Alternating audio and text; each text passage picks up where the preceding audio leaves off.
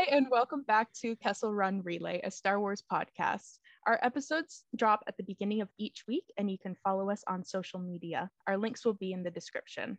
This week, we will be discussing the first three episodes of Andor Season 1. But before that, um, hi, I'm Liv.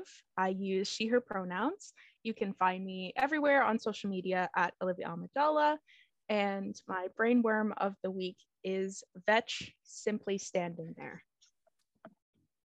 And I'm so proud of him. That's it. Just our dude. He's just a dude. It's just a guy being a dude. He's just a he's just a big little guy. Yeah. Yeah, exactly.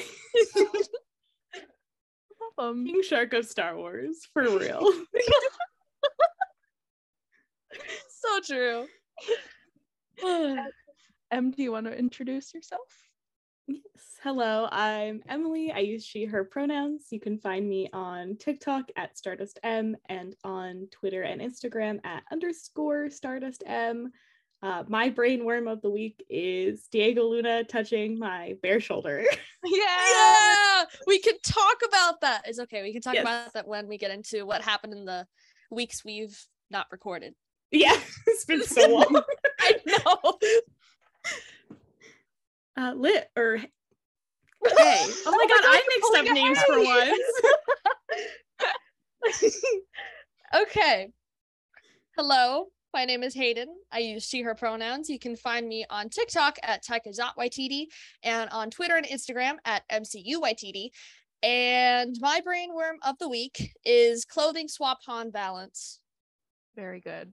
where Valance is no, Han is in Valance's like jumpsuit, but because Valance is so thick and muscular, it's like flopping on his shoulders, and then Valance is like almost breaking the Han's like solo jacket because he can't fit his shoulders in because he's just so beefy.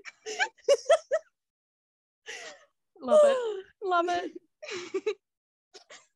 Ah, so besties. What has happened in the week parentheses week since we've recorded end parentheses?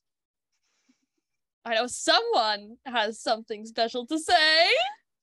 Um, I might have gotten invited to the Andor premiere, which probably like everyone knows at this point, but Bestie, I am still so so happy for you. Like if I were to pick anyone to go to the Andor premiere, it would have been you. Like No, you deserved exactly. you deserved this. Like I I can't even pick anyone else who deserved this more than you did. I was so shocked. Obviously, being partially because they invited me like two days in, in advance. Um, but like I, yeah, I was like, holy shit! Like Star Wars invited me. they no i won't say that but dude i when i got that text i was sitting on the couch. I gasped so loudly i woke my dog up. When you told us. I, I literally started telling my family like I was a proud mother. yeah. My best friend is going to the Andor premiere, and they're like, I don't even know what that is, but okay.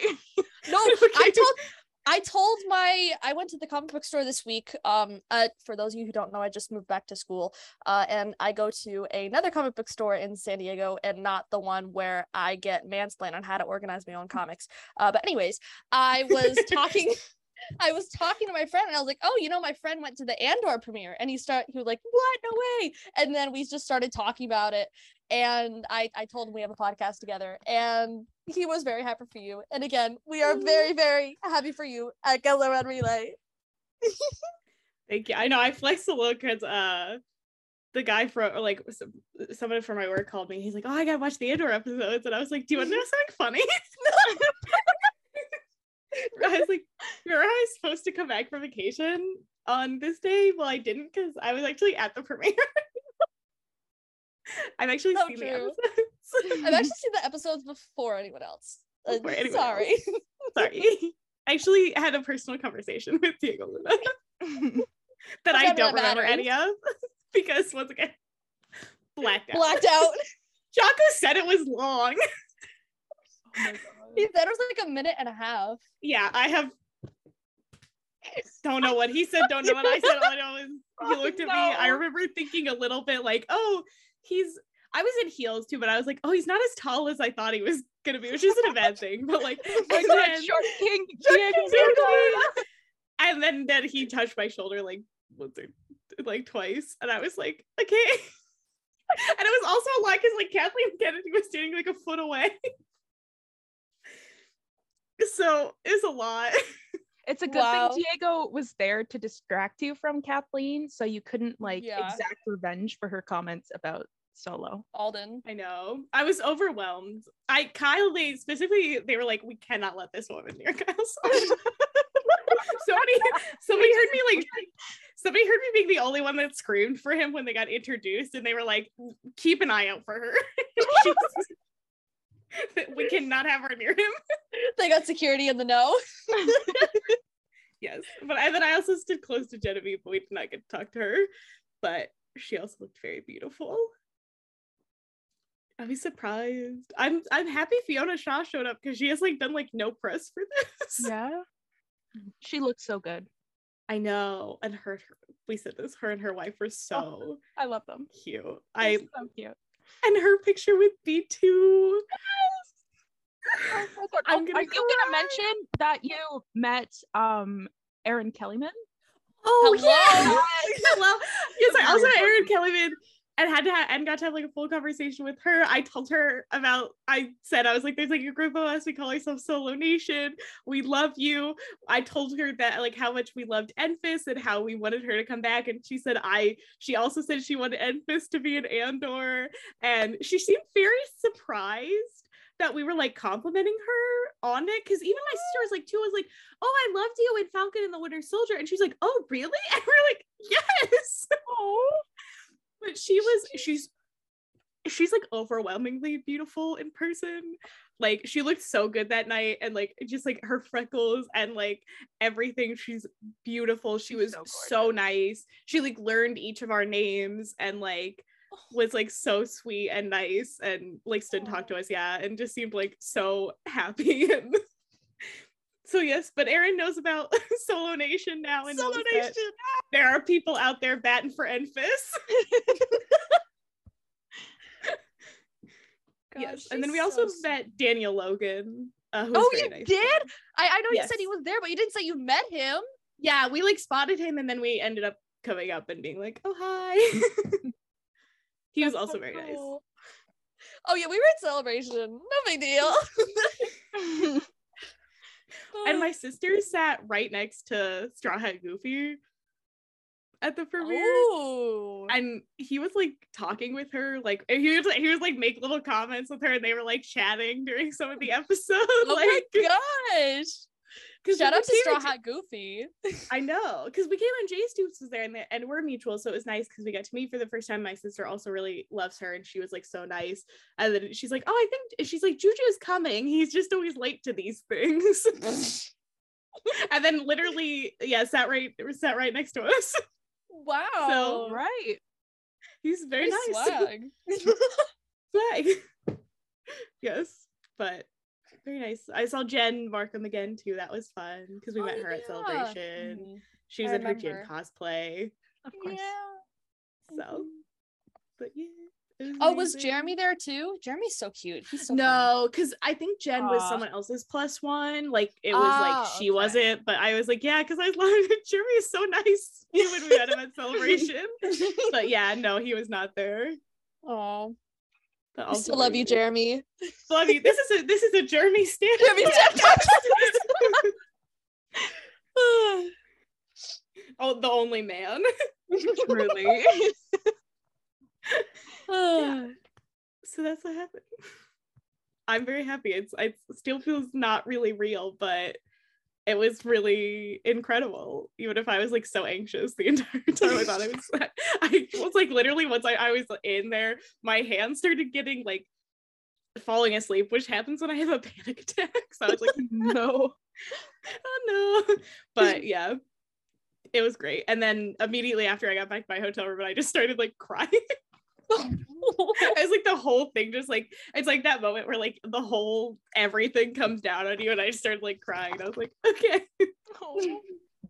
But very nice. Yeah, I got to take my sister, which was exciting. She's as Isa said, she's also huge Rogue One stan. So she also got to like talk to Diego and meet a bunch of the like TikTokers that she loves. So that was Oh, nice. Yeah. We're very It's happy for you. Yeah. Yeah, the guy who uh was one of the guys from High School Musical, the musical, the series was there. she incidentally sort of started a rumor that he was Mormon in line. We're like waiting in line to something, and she's like, "I think he's Mormon," and like a bunch of other people being like, "She just said she was he was a Mormon," and I was like, "No." Spread rumors. About- also, we like briefly saw the guy who plays uh Flash in the Spider-Man movies too. He was like Tony. Revolori! Yeah, he was there for um is it Wicket? I think it's Wicket. Oh, That is he in that? Yeah, I saw Oh, okay. picture of like him, Erin Kellyman. I don't know if Warwick Davis was there, but I saw like the main cast that came out on stage at the Lucasfilm panel at Celebration. Oh, okay. Oh, There for was, like. Willow. Willow. Willow, not That's Wicket. it, not Wicket. Yeah, because I, I knew You Erin was there for Davis, Willow. and you're like Wicket. Wicket.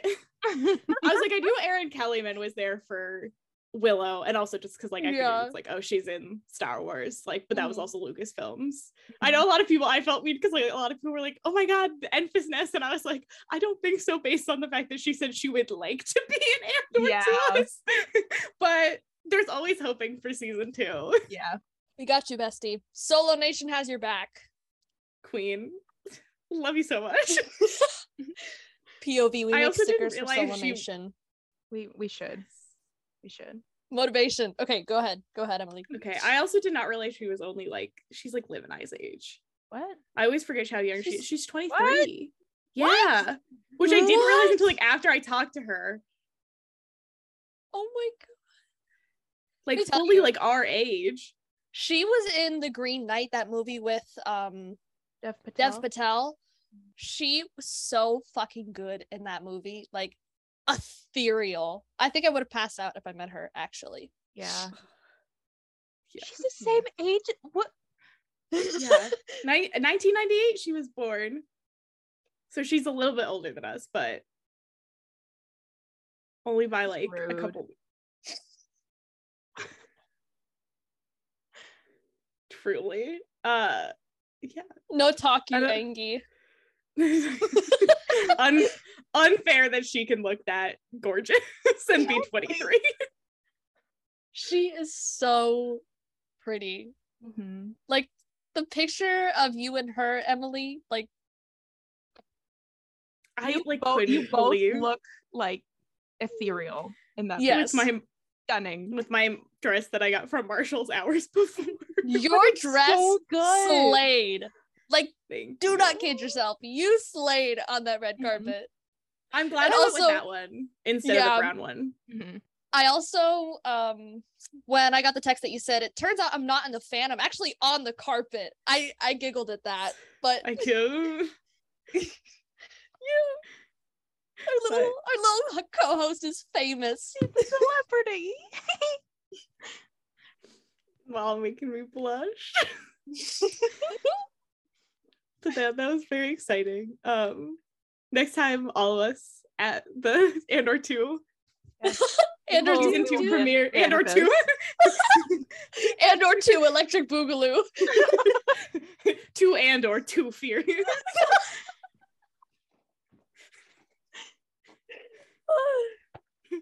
oh man. And then what else happened this week? Andor's Andor Yep. episodes one through three came out.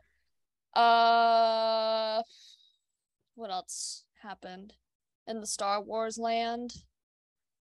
Eh, I don't think anything else. We've had some acolyte casting news, which looks Slay. good. Every uh every Manny single Jacinto, person. A slay. That is such a sexy cast. Like, Truly. Truly. they said sexy people in the front, Caucasians to the back, and we appreciate it. Yeah. so true. God, that cast is already so sexy. And we don't know who they're playing. So Mhm. like No, like I all we know, right, is that Amandla is the like main character. yeah, that's Mhm. all we know. And isn't it supposed to be like about I think it's phase side? three. I don't know. It's I that's what they said. It is dark side. I think it's Sith. It is High Republic, but I think it's It- Isn't it? yeah, I think it's even after end? phase three. Yeah. Yeah. Oh it's yeah, almo- at the fall of the High Republic, or like at the Mm. end, I think. Yes. It's like the transition period between the the High Republic and the prequel era. Yeah. So I'm sure they're gonna my guess is like they'll probably line up the release with like the release of phase three is Mhm. my guess. But it looks good. I'm interested. That cast is uh, incredible. immaculate. And if they're gonna be playing like dark side characters, they're gonna be even sexier. Just Ooh, saying. so true. So true. man. Yeah. Oh my god. Manny Jacinto in his villain era. Yes. 10 out of 10. Yeah. Looking forward to it. well, I think that concludes everything that you've missed with us. now we can get into more Andor. Yay! So, uh, just so y'all know, for the next 10, 11 weeks, whatever, how, however long we'll be doing weekly episodes on Andor. I think it's Uh, 10, 10 or 11. 10, 10, because we have the 1st Mhm. three already. Yeah, so we'll be doing weekly episodes on Andor. Uh, we're probably gonna have, we already have some cool guests Some lined up. besties. Some besties. We're probably gonna have some more besties on, so it'll be fun, and that's the goal. Uh, not sure about Tales of the Jedi yet. We'll figure it. Out we'll cross that bridge when we get to it. but uh, first, overall thoughts. Liver Two thumbs up. First, yeah. Two thumbs six up. thumbs up. It's so it's so God. good. I rewatched the episodes this morning just because I wanted to re up and kind of think about what I've seen just people on Twitter and people on TikTok are saying. This show is like, I don't even know how to say it, but it's like, I.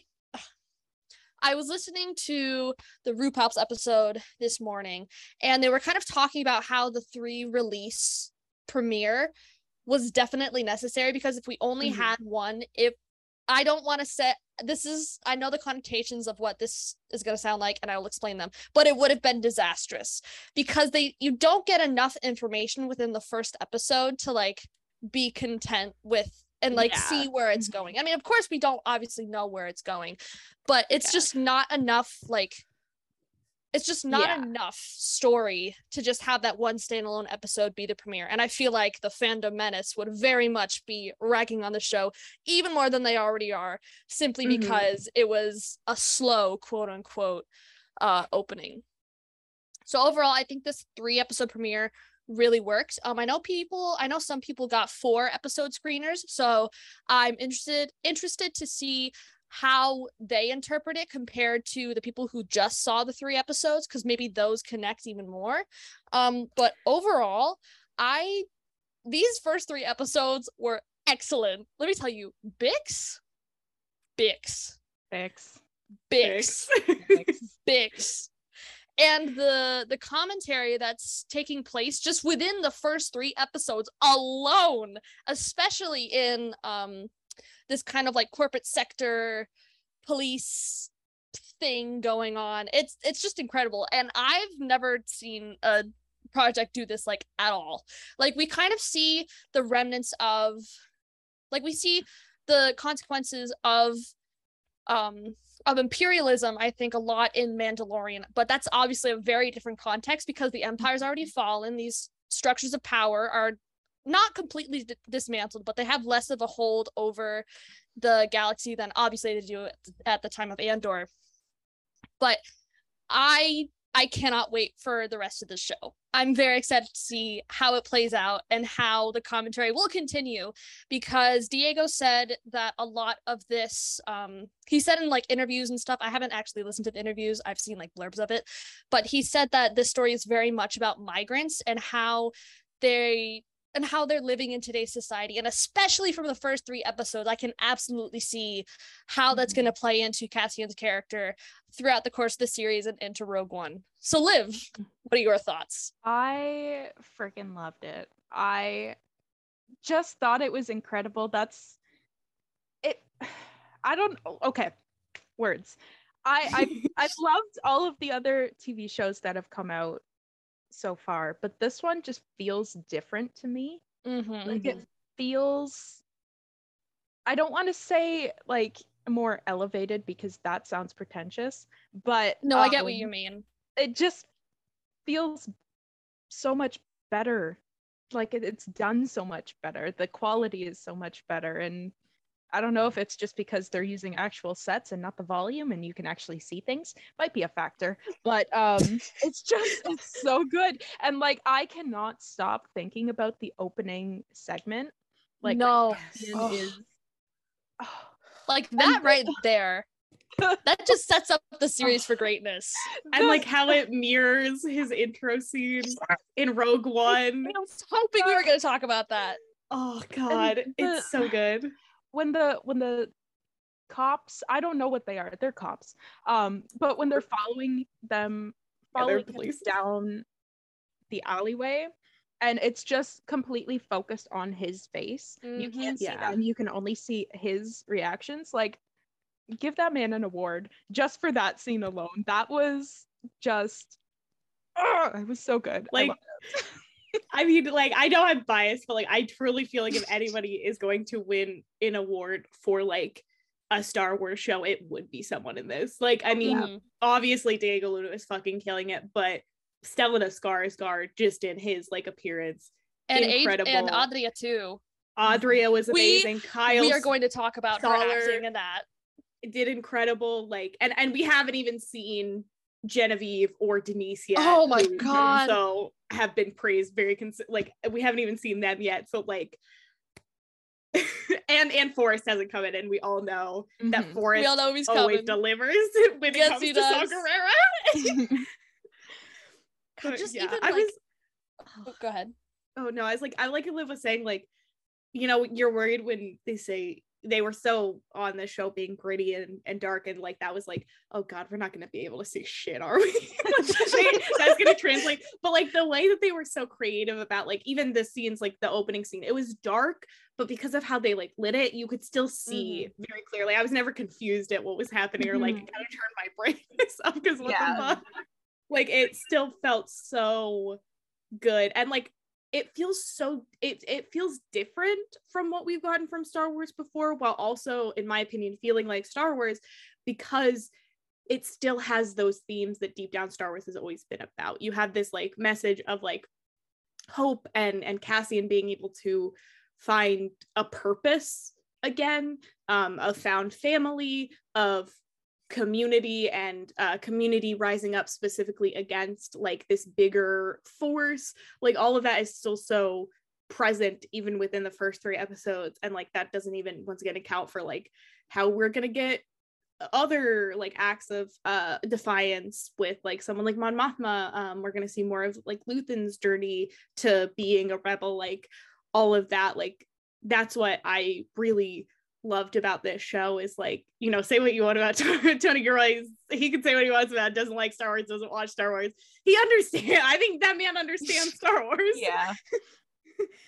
And one thing I wanted to bring up when you said like the acts of defiance, another thing that well, obviously another thing I want to bring up, but I really enjoy the fact that Diego Luna is a producer and was involved behind mm-hmm. the camera and in the production and not just being in front of the camera. Mm-hmm. Because there was a tweet I saw, I don't remember what it's called, but when the villagers like they they strike on those metal cans as like a, an act of defiance and an act of like intimidation, there's like an actual, I think I don't remember where it's from. I think it's from Puerto Rico, but it's yeah it's a It's a- symbol of defiance and resistance. And I think yeah that part They'll, like culturally, pots and pans Yes, out their mhm. windows yeah. And I don't, but you wouldn't be able to get something like that if you didn't have Diego or another Latina per- person of color behind behind the camera at all. And I think that Yeah. that is what's really going to set this apart and really play into, as Diego said, this kind of migrant's journey through this galaxy in the context of Star Wars. And that's just something I wanted to bring up. Um, but yeah, these systems and like the pockets of defiance that are going to be popping up are going to be very interesting. Like, not to compare them to each other because obviously you can't compare like Saw's um Saw's rebel cell to like the ghost crew. I mean obviously they're still fighting for like the same things but they go about it different ways and it, it's nice to compare them. But you get to really see how these experiences will shape how they're defying the empire and especially mm-hmm. i think i feel like people are going to see that with saw. Yeah. Oh yeah and like and when you're talking about the migrant story all of the flashbacks mm-hmm. where it's they're speaking a native language it feels like you know it's very it's this whole different like culture that you're seeing than the one that cassian is currently living in.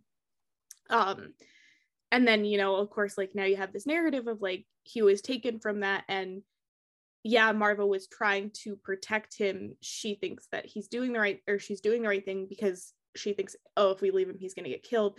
But in taking him away from his culture she's now sentenced him to this life where he will always be an outsider where mm-hmm. he now has to learn a completely new culture a completely new language he doesn't have his sister anymore his sister got left behind he never knows he still doesn't know what happened to her um he's having to adjust as like I think he's 10, but like whatever, he's like an older, like he's like a more fully formed kid.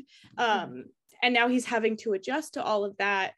And you know, how that happens so much with that happens often with migrants is like this and this battle of like being thankful while also having this struggle of like but you've taken from me um mm-hmm. is really incredible and like I, I think like you said i don't think that would have happened had we not had someone like diego exactly. luna who was also behind the scenes who was also really you can tell really influenced cassian's mm-hmm. character and also really genuinely cares about this character and you can tell mm-hmm. also like the other you know people very genuinely care about cassian and and what his character kind of represents and and wanting to tell his story and do it justice.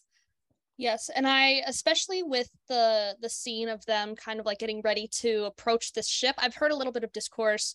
Um the the episode that Rue Palps just put out, I think it's episode 51. I don't remember what it's called, but they go into a lot more detail and a lot more eloquence as to like the nuance of the situation, like especially having um brown children of color speaking a, a native language that the white woman who is trying to save him doesn't understand and it it it honestly i can completely see how that kind of like sends or like sets off some alarm bells and mel and um claudia kind of really talk about that and the nuances of that in their episode and i will never be able to reach that kind of understanding that they do so mm-hmm. please go check them out and um listen to their thoughts on that but yes i'm very very happy that diego was able to was able to influence this and have a perspective on it that otherwise like Tony Gilroy is just not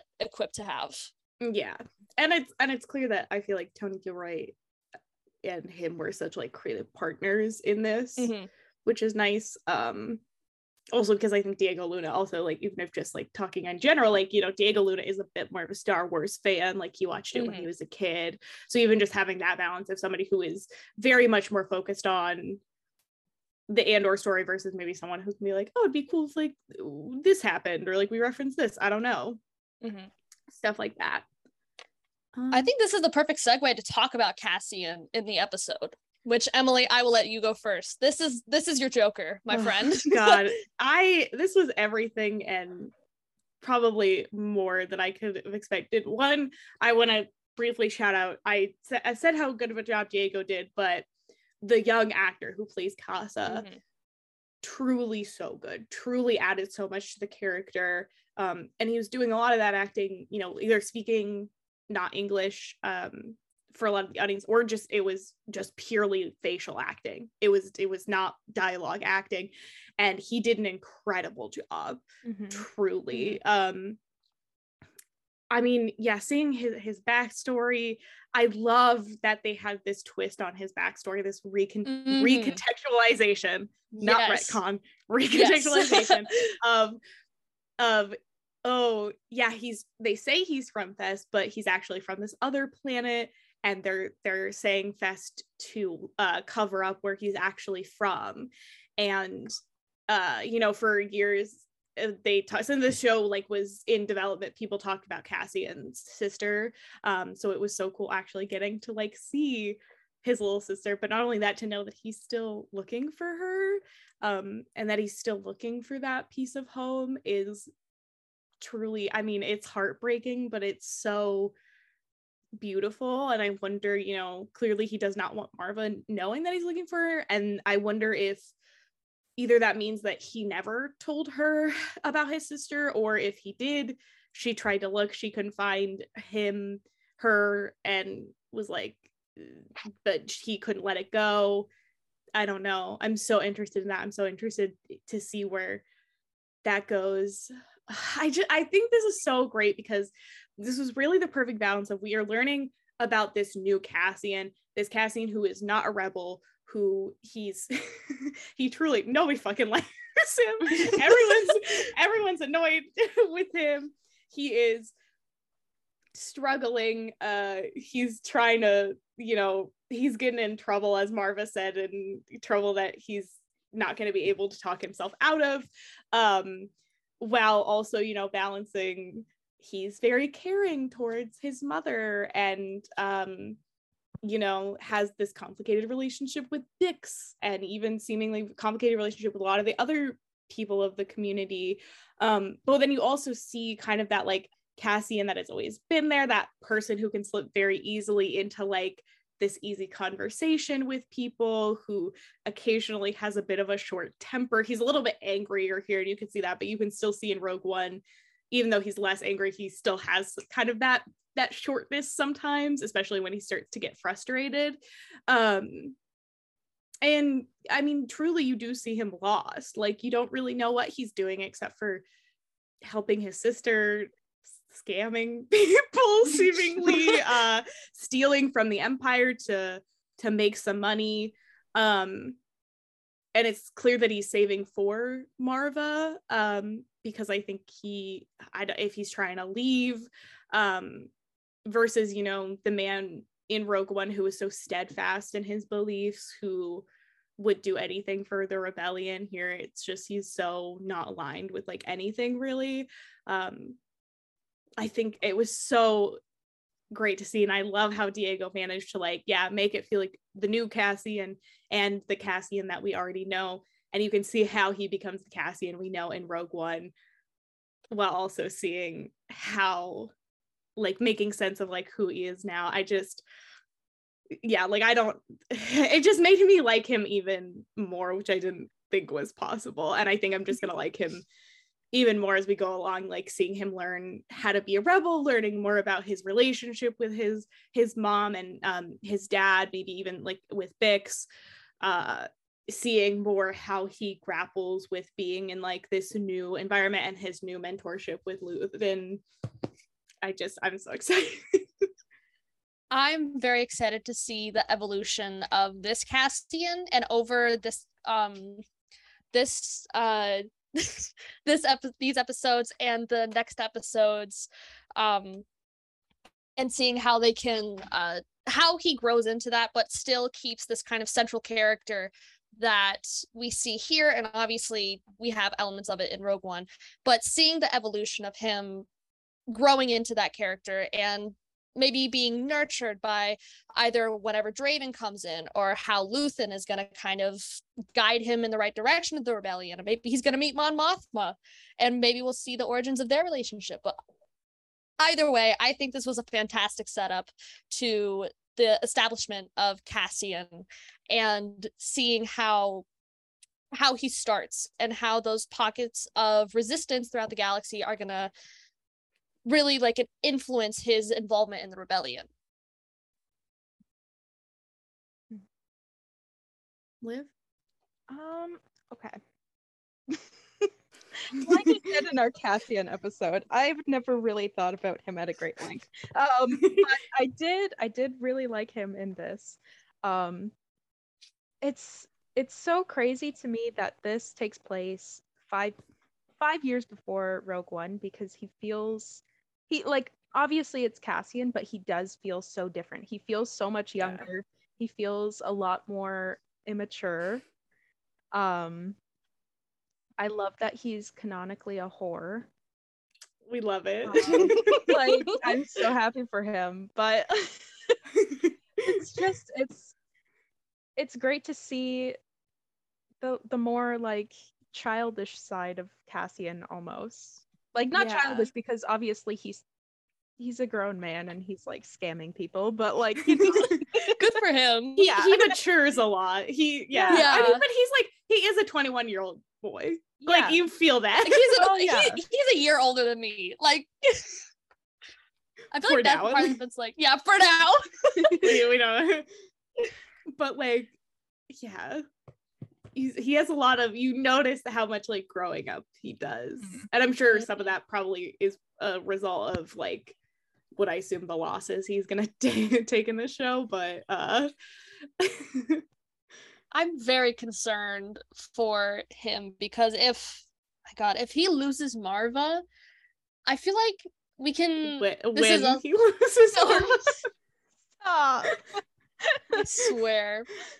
His relationship with Maarva is I was rewatching the episodes today and I am probably that's one of the parts I'm most interested to see because especially how we've talked about like him taking her taking him without his consent and how he's going to kind of come to terms with that and how he views her as a mother figure or a mentor figure or however he turns out to um to to view her I feel like that's going to be a really interesting thing to see as well, and how it affects his relationship with um other figures in the rebellion, with like Luthen and eventually Mon Mothma and Bale, and I guess whoever else is in his little pocket of the rebellion. Yeah, because it's yeah, it's like you can clearly see from that episode he cares a lot about Mhm. her. He he wants her to be safe. He's worried about her. Um, he specifically like he's saving money specifically for her, but you know also and like in part of that like but he's also like lying and um you do have to wonder like how if there's that little bit of resentment below the surface of kind of like Mhm. you yeah you saved me but you also took me from everything that i know and put me in this new environment with no one like that i and i just kind of it's like you just kind of have to trust her i guess like because this lady took you so just gotta got just gotta trust this woman now um but like i think that it's an interesting relationship um Mhm. And you can yeah like obviously you can tell maarva very deeply cares for him too and is is really worried about him and what he's doing um and wants him to be safe despite his almost insistence that he doesn't he wants to be reckless almost the one line that sticks out to me about their relationship is when um he's calming B2 and he says, Tell her to keep the house warm, you know how cold she gets. Yeah. That I I just noticed that on my rewatch today and I, I, I was I'm- not expecting that. I'm looking forward to seeing their relationship more because we really don't have any mother Like mother son. chi- mother child in general relationships Yeah. in Star Wars. yeah we don't have a lot and like the fact that this show is featuring maarva uh we know that syril's mother is going to be in this and we're going to see their relationship and then also mon mothma in somewhat of a mentor relationship um to cassian but it also seems like maybe even other characters like that's like that's so many women that we have not really gotten to see before like the like you know we have a little bit of leia and ray and then like hera but like that's kind of That's it. that's all I can really think about for the most part, like off the top of my head. Um, sure there are a couple more, but like, you know, and in a lot of cases too, like, and in some cases too, people have not reacted well to like women in those positions. Um, Legends Hayden is screaming, crying, throwing up. there's no but uh yeah i'm excited. I'm excited to have more more motherhood in this show. Yeah. Canon canon feminist cassie So I feel like if we talk about Maarva, we also have to talk about B2 because B2 was also there when she rescued, took Cassian, however you want to say it. Um, I would re- I would argue it's more like took, but he was he was there and he's he's still just putting around on Ferrix all those years later. Old droid. That's two lies. He's so old. And you all it's also so sweet how much he clearly cares about Cassian and like you should stay here. Like you if you instead of going like just tell me or instead of just telling me where the money is stay, uh he's like worried about her and then also like Maarva um and I know people were saying that Maarva probably doesn't have the heat on because it takes so much energy to charge him because I don't think I can't think of any other droid that we've had to see that has to be charged. Yeah. So Except I'm wondering, for like, like how they, old is they he? technically they technically do have to be charged, but he might be like an older model because the the way that R2 and and 3PO charge like there's this one like arc or episode or two of the Clone Wars where they get stranded and they run out of power and then they oh get yeah, I guess picked Dio up. also has a little charging station in Yeah. Shadow of the Mhm. Sith. So he must be like a really old model because he takes long to charge and obviously he just like he's just old. He's just old. Yeah, so he might be like another um another like type of droid that maybe went out of commission or style, which also says a lot about the the climate of Ferrix and how it kind of resides in the galaxy and in the Empire. Mhm. But yeah, B2 is he's so pocket sized. He's so pocket sized. I love that it's I love that physically they made him so much different than K2. Uh very Mhm. short, boxy, and red versus K2, who's like huge. He's more rounded. Um and he's all he has that all stark black design. Um but also how like how it kind of links into like Cassian having a droid that he loves and having like you know in a lot of points of his life like droids were basically the only people that he could consistently rely on and trust um which also makes sense why in a case you know he might like it almost better to have K2 as his companion instead of having another partner from the rebellion because you know he reminds him of B2 or just he knows like he just has that trust for droids and that love for them um I love he's so fun size. I'm so worried about him. Where are the Andor Funko announcements? I want okay, so my vision he's a is co- that- they said B2 is a comic they made a B2 one but he's a New York City Comic Con exclusive. you're lying. So rude. No, and I don't know where the other ones are. I'm assuming that maybe they're they have to wait maybe a couple episodes in because we haven't seen some of the characters Mm. yet. Oh, you're, you're right. But like What I if- need my mom. I need my Mon Mothma Funkos. Like I have I'm not I playing have anymore. visions. I have visions for these characters. I want like their standard outfits and then I want their chases. So like B2, you already have like the Comic Con exclusive, but one of the chases could be like um could be like newer B2. Like the the way that they saw him in the uh in the ship. And then Mon Mothma, we could get like her fancy Senna outfit with like the white. And then the other one we have wasn't she wearing like a blue dress or something on one of the clips? she she has like a blue like suit dress thing she also has the orange one um she has like a she has a couple i think and i'm assuming we're gonna get more boom but so many chases variants. Syril and for Syril get, get him in that goofy little that goofy little gray fit we have we have his like blue and orange gray get up from the the corporate police. And then his chase could be his ISB thing. Like his ISB I or think- whatever that gray thing is. I don't think Yeah. that's him in the isb yet whatever that is. I, is that like just casual wear I I'm like, so don't wait, like, is that just what he's wearing? I have no idea. I wouldn't put it past him. they released that clip of him, but it looks like if you light it up, that's also what he's wearing in the one still with his mom. It's a little a little that just his- funky That's what that's what he's wearing to family dinner. Yeah, literally. and then we have Dedrell or uh Deidre, not Dedrell, that's the ship. name. we are Uh, getting do we need uh, Deidre? Deidre. we, need, Deidre Bix, Bix with her Bix. I would kill for a Bix pop Please. her braids. I need it. Well, especially because they can do a Cassian one that's shaved.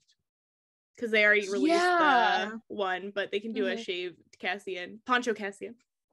Poncho Cassian. Oh, I guess they might so do true. Imperial Cassian. I know they released when they did Rogue One, they released so many Jyn ones, and she only wore like Mhm. two outfits in that movie. So like they could really pump out these Cassian ones if they want to. In summation, I think Funko should hire me. It's So true. Ugh. Also, while we're on, I know that we did not get a lot of him while we're on the conversation of like the Andor family. Clem, what a guy.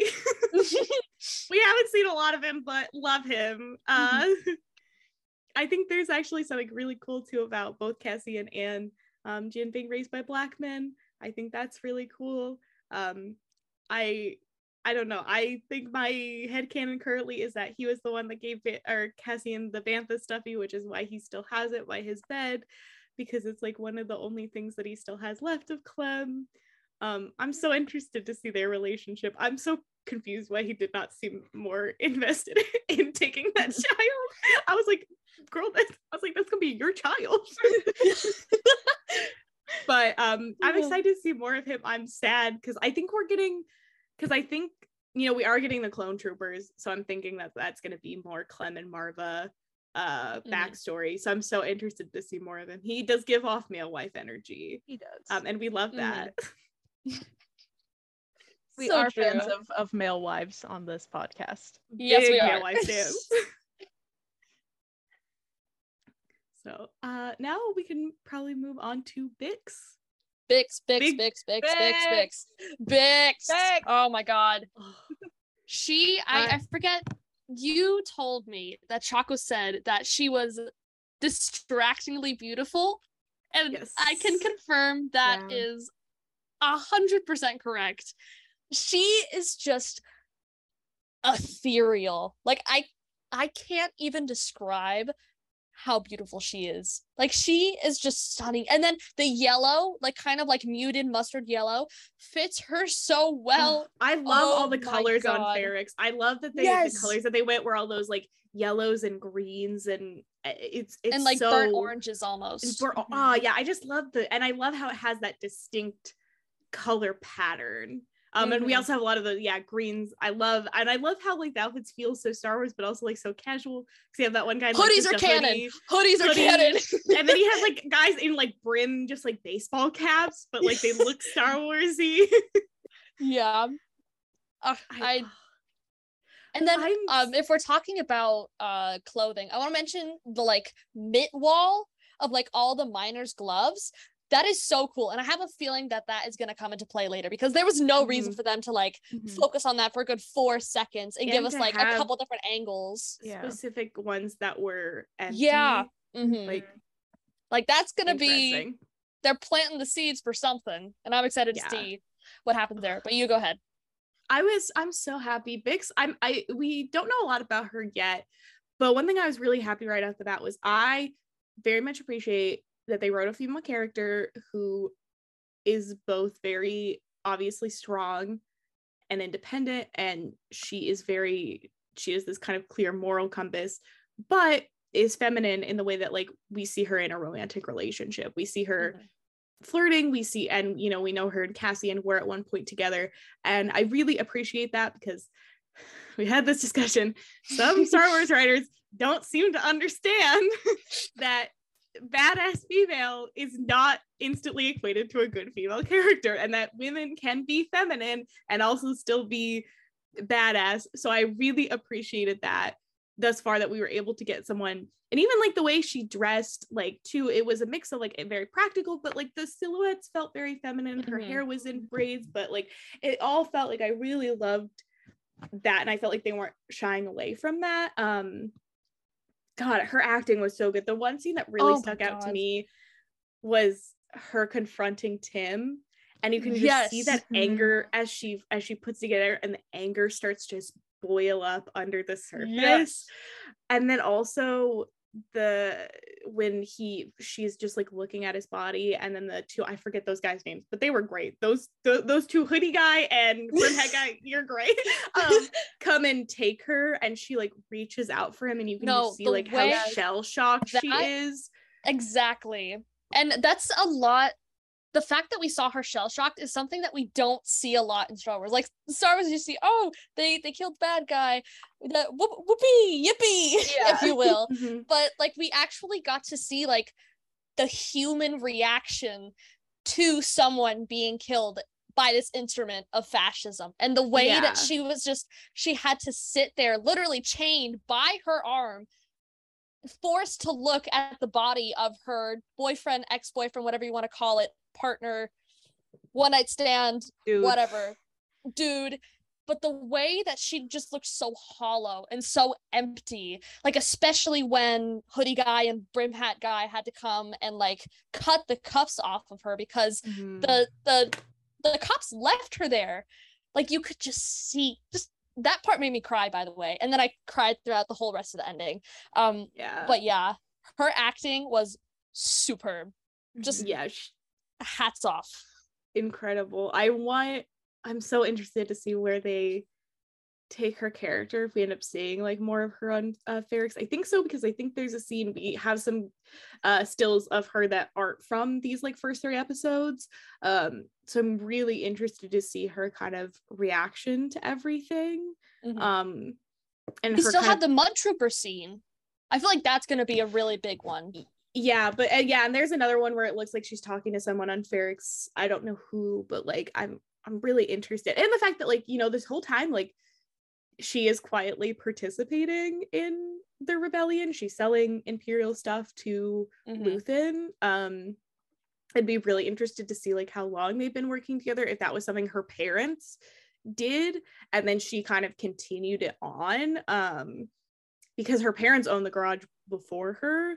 So like clearly like she has and she is like particular like has a long history on ferrix um to knowing that versus like especially versus cassian who you know that's not his home planet. I'd be really interested to see that. And i don't know if maarva was from there either if that's somewhere that they settled after.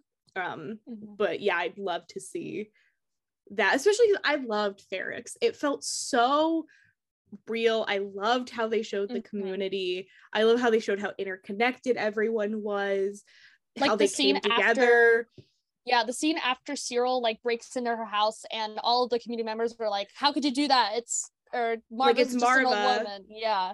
Yeah and then when they see him coming they're all banging and closing mm-hmm. up everything. Um when brasso attaches the junk to mm-hmm. the ship to fuck it up and it's mm-hmm. it's just that little act of rebellion and oh, that's that's such a good shot with him just walking him being the only one and he's just walking away from it mm-hmm. and then at the end you see him at the bar drinking what a king so king. True. oh love Braz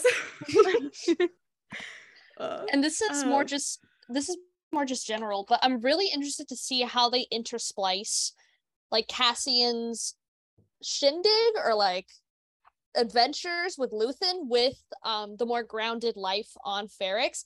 And I'm especially interested to see how they deal with that mud trooper scene with like the riot police and how they're gonna kind of not parallel that, but how they're gonna weave it into Cassian's story when he's off with Luthen yeah. somewhere.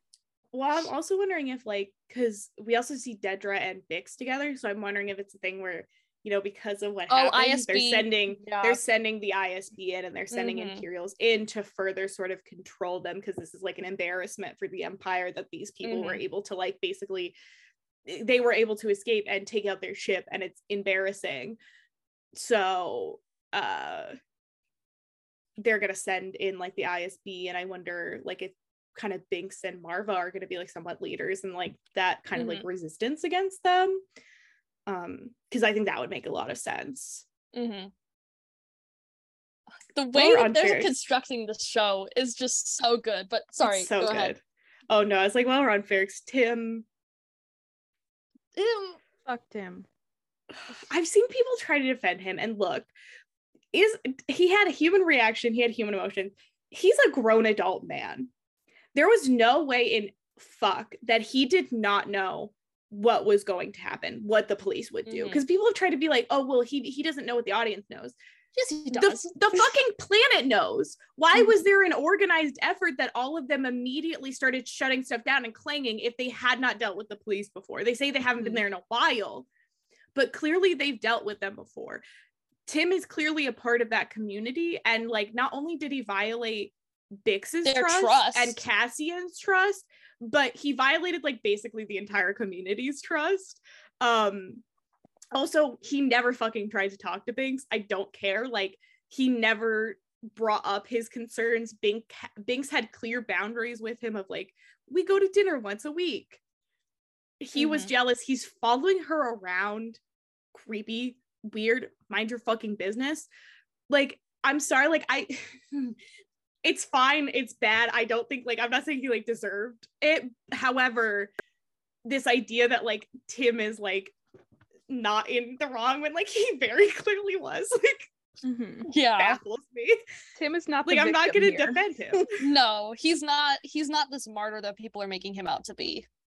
no i'm sorry and like like i said on twitter like it's such a representation of like you a white man called the police and then we're surprised when they showed violence against like the people of color like specifically your girlfriend of color like like get get a fucking grip. You're you're an adult man living under the empire.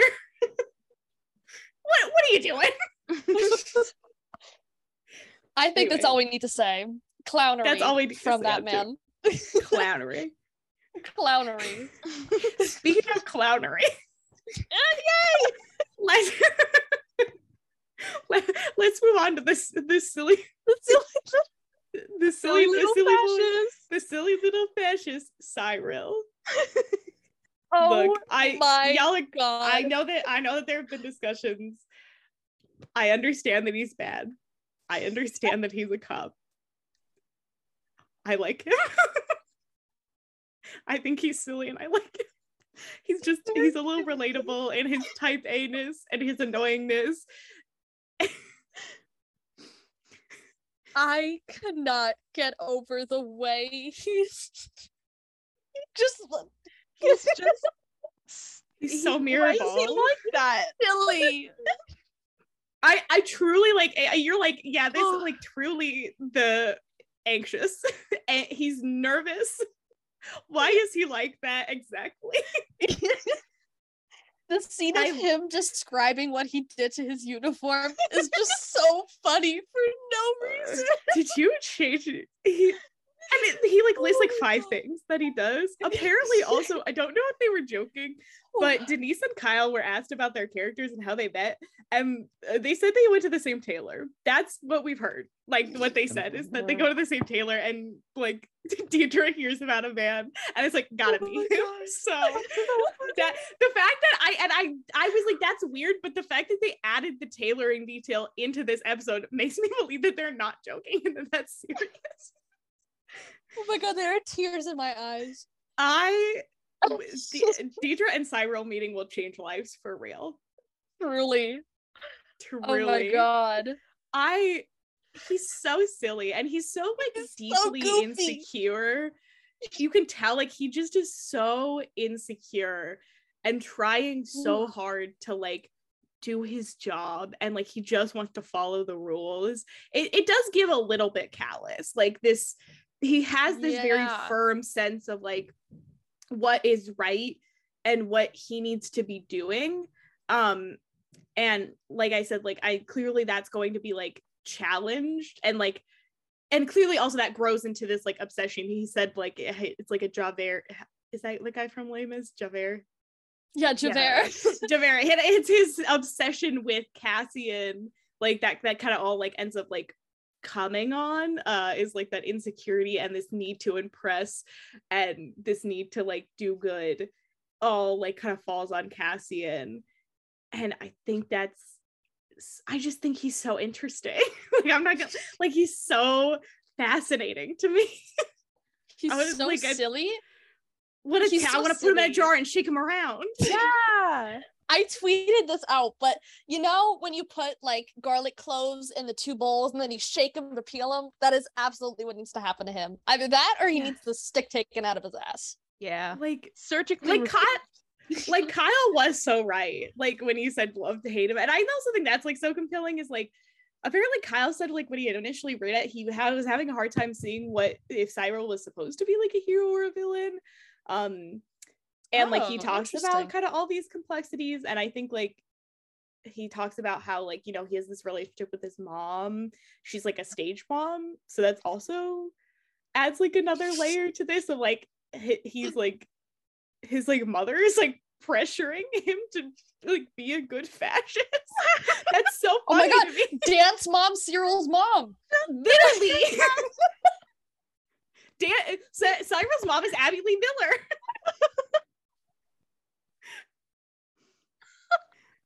and I think it's funny to watch him like slowly lose grip of the situation and he just gets more stressed. I'm like, first of all, it's so relatable. You me. can see the, the vein popping out of his neck. Syril Karn, unfortunately, and I feel people will judge me for this. Unfortunately, Syril Karn is very is very me coded. Um, so that's why I can't you like for real. He's like just like me for real, not in like the way that I would be a cop, because like no, but in like just the way that he acts. like yeah like yeah you would go sit in a library for an hour because everyone in the group project said they were going to be there and no one showed up and then you'd call your mom walking home crying like you yeah.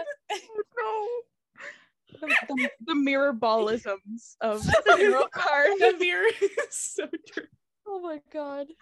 oh god No, but, But I think- oh, Go ahead. I, I think he's a good villain like mm-hmm. i mean if he's gonna stay the villain but like and he's a good villain too i think for star wars in particular because he can go so many ways Mhm. Mhm. because you could see how all of this would force him into just being like into like the ISB directly onto Oh, like yeah. that path of someone like Krennic or onto a path like Kallus where like his worldview has been shattered so much by this experience that he can no longer be in this system and he has to like he's like now gotta tear it down. Like it's interesting how it could go either way uh in that especially when this seems like this like kind of like his first big mission and it just failed. Flop. In his flop era. He's just like me for real. I I'm an, I'm afraid to say Syril is just like me for real. As much as I've made fun of him, I too I had an experience last quarter where this kid wouldn't do his fucking work. We had to get like the TA involved. He still didn't do it. I got a 93, he got like a 50 something. anyway, um I was also I'm not as enthusiastic as he is, but I was always kind of left to be the group leader because nobody else wanted to do it. Mhm. And I'm usually the loudest and most noticeable of everybody. So that's usually what happens to me. I I'm afraid that he's just like me for real. Unfortunately. unfortunately I- he's a good he's a good villain for all the type a girl girlies out there you guys know me. I don't give I pretend I don't give a fuck, but unfortunately deep down I do give a fuck, which is also why I here's a little story that'll maybe contextualize this. So I had to wear uniforms my entire life from pre-K all the way up until 12th grade. I was in uniforms. I the first couple years I was like constricted to the dress code like we had to wear a belt every single day. Our shirts had to be tucked in. We had to wear if we had if we wore like these we called them the marshmallows because they were just basically like giant white sweatshirts. If we had to wear a marshmallow we had to have like a collared shirt on underneath it. Uh the last two years junior and senior year i was so like i was everyone knew that i followed the rules so much that I just I didn't wear a belt. I didn't tuck in my shirt. Sometimes I didn't even wear a shirt underneath my sweater, and I was able to get away with it. So I feel like that part is very me coded, and I'm I don't want to say I'm proud to have done that because I don't want to break many rules, but I think the important part of the, about that story is that I follow the rules enough that I can break them. I don't get in trouble, yeah and I feel like that's a pretty good representation of this old noggin right here. Mm-hmm. And this idea that like I there's something interesting too in like this it's like the Maul kind of idea this obsession of like a lot was going on in your life but this one thing happened and you've now decided it's pinpointed on this one person. Yeah. it is it's the Maul it's the Maul kenobi dynamic for uh for, For the people who yeah for rebel for people who like the rebellion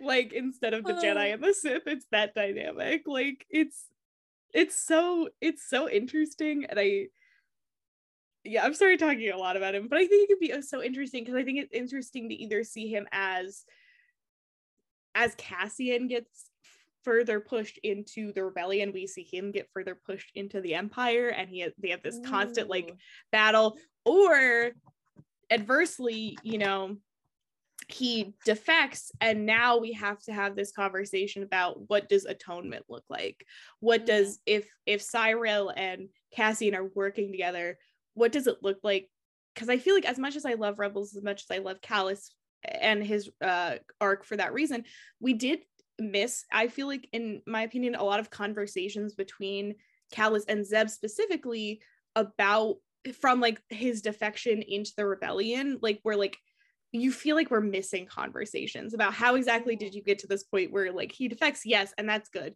but now you're taking him to your home planet. So like i love i think it's an interesting opportunity to potentially have conversations about like what does it mean to work with someone who has directly hurt you even when you are on the right side right now? What does atonement for Syril look like? What does forgiveness from Cassian look like? Um like what what does that all mean and like in the grand scheme and like and also like because you know Cassian it's not like he's the most trusting person and we see that both with I think Bodhi and with Galen and Rogue One. So it'd be I think that makes it even more interesting for him to potentially work with an imperial defector. Um yeah and I just feel like I mean like I know that like some people are like I don't think he's gonna defect. I just I think that partially because of the way Kyle has talked about his character but I also think it's worth noting that like basically every single piece of uh, media in this time period has had an imperial defector. Solo the bad batch rogue one rebels um, even lost stars like the books have had it. So like it is worth noting that like all of those have had it and they've all kind of shown us different things and people in different situations and why they defected um, whether it's someone like Han who defected simply because he did not care about the Empire in the first place and he only joined out of necessity, or someone like Kallus who did, who did genuinely believe in this like cause and then eventually came to like realize the error of his ways and like really see the effect that they have. Um, so I think seeing that in this show could be really interesting, um, especially since I think it's interesting how they are setting up two villains because we also have Dedra, um, and that's also not to count just like Mon Mothma's general sort of villain of like the Imperial Senate and like her mm-hmm. having to like fit in under that, even if we don't like directly see Palpatine, just this like overarching empire presence. Mm-hmm. Mm-hmm. I don't know. This show's gonna be so good. It's gonna feed so many people. So good. Yes. And the fact that he's gonna have a romantic relationship too, that's also really interesting to me like I it's interesting that he my God. Tony said use, Tony said use him, not enough kissing. Him, use him, lose him, Dedra Syril. I can't. I truly do believe that. I like how Tony Gilroy was like, you know what Star Wars has been lacking this last couple of years? Kissing. so true. They said so true. He said he said they will not let Din Djarin fuck, so I will let all of my characters fuck. Thankful. Jon Favreau can get on my level. so true. um, did we miss any like major plot points other than Luthen? We haven't really talked about Luthen. Luthen mm-hmm. I'm excited to see him. I think his little yellow coat with like the sleeves that like have slits, so you you have like when you're sitting when you're standing with your arms down, they're like in the sleeves, but then you pull them up and like the sleeves come down, so you still have your arms free. Like that's yeah. a sleigh. I loved how it was such an immediate like falling into like the learning experience with the two of them. Mm-hmm. Like it was so immediate, and like Luthen clearly decided like this was who he wanted, and he was not gonna like stop at anything to have Cassian on his his side. That's a special um, little guy just a special little guy. I'm so relatable. I also don't like when people talk to me on public transport. so true. Oh, King, I've never God. seen somebody com- compl- complain uh com- completing murder more than Luthen. He's like the so audacity true. of this bitch. oh, and then I like his little like stick that always felt like a lightsaber. It was No, like a looked- saber stick. It was a giant fucking katana that he retracted into the handle. I want that. and it's and it's cool when you consider that like he specifically like it looks like he I don't know what he does before, but like in all of the shots we've seen him on Coruscant, he's been in that like the antique robes. shops robes. He's he's some sort of like he runs like an antique shop. I don't know if he's like a collector of some sort, but like he specifically seems to have things from the Clone War I was Republic I- era. So I was gonna that's bring also this up. interesting. he he also has like different hair than we saw. Like he has much longer hair, so I don't know if that's that's like a wig or something. But I was actually He might be a thinking about- flashback. That's my guess. maybe, but there's also I think personally that it's his collection that he I think isn't he showing Mon Mothma something in like the trailers or clips or Mhm, something. he- yeah.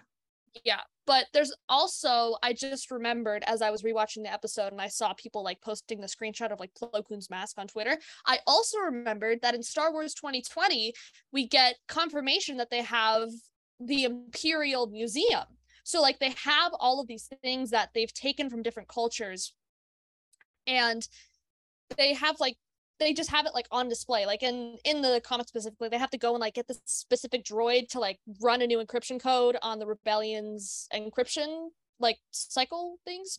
So i don't know if that's what they're doing or like if it's his personal collection like maybe he's the curator of something or like a politician or like an Mhm. ambassador and that he has his own little set of things. But i don't know i'm very interested to see how he fits in with like the whole imperial shebang going on in coruscant Yeah, or like even if he was like a uh like if he was a collector before during the Clone Wars and then, Mhm. you know, uh, something like maybe the fall, you know, clearly like it- he might be one of those people where like quite frankly Republic to Empire doesn't really affect him all that much. yeah Um and then he keeps it as this cover then to eventually start running a rebel cell or supporting rebel cells.